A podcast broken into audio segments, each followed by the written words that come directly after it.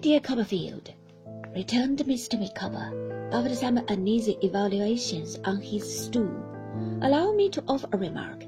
I am here in a capacity of confidence.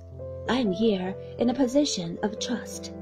The discussion of some topics, even when Mrs. Micawber herself, so long the partner of my various vicissitudes, and a woman of remarkable lucidity of intellect, is, I am led to consider, incompatible with the functions now devolving on me.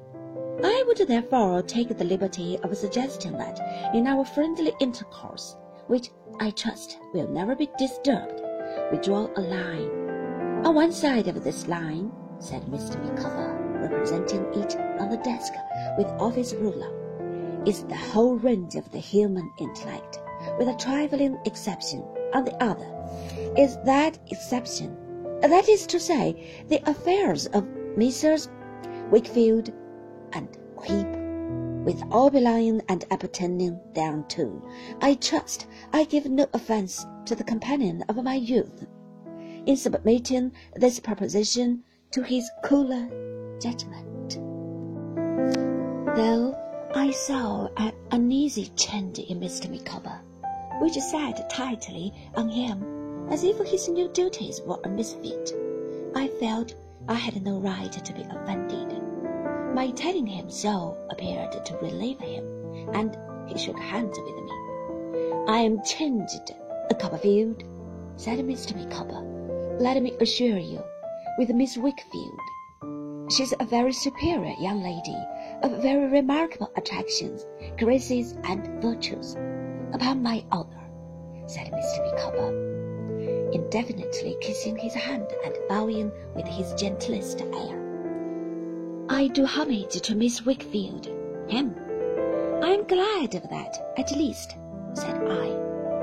If you had not assured us, my dear Copperfield, on the occasion of that agreeable afternoon we had the happiness of passing with you. That D was your favorite letter, said Mr. Micawber. I should unquestionably have supposed that A had been so.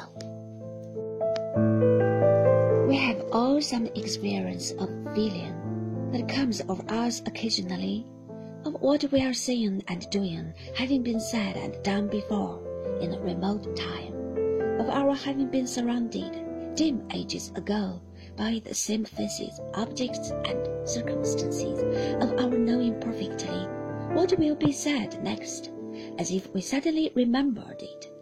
I never had this mysterious impression more strongly in my life than before he uttered those words. I took my leave of Mr. Micawber for the time, charging him with my best remembrances to all at home. As I left him, resuming his stool and his pen, and rolling his head in his stock to get into easier writing order, I clearly perceived that there was something interposed between him and me, since he had come into his new functions, which prevented our getting at each other as we used to do, and quite altered the character of our intercourse. There was no one in the quaint old drawing room, though it presented tokens of Mrs. Heep's whereabout.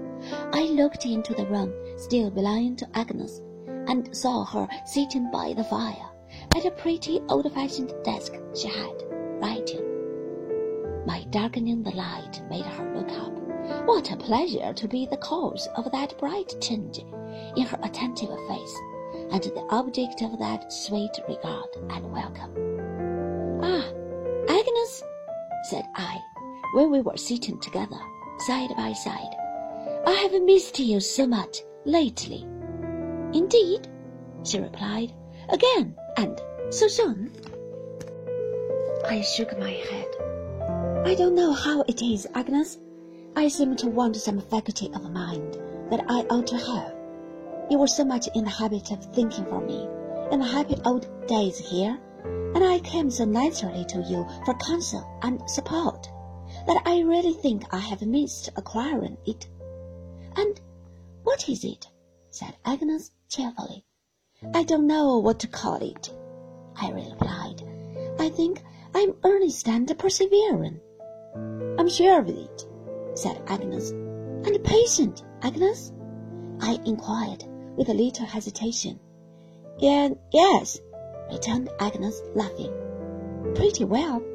And yet, said I, I get so miserable and worried, and I am so unsteady and irresolute in my power of assuring myself that I know I must want, shall I call it, reliance of some kind.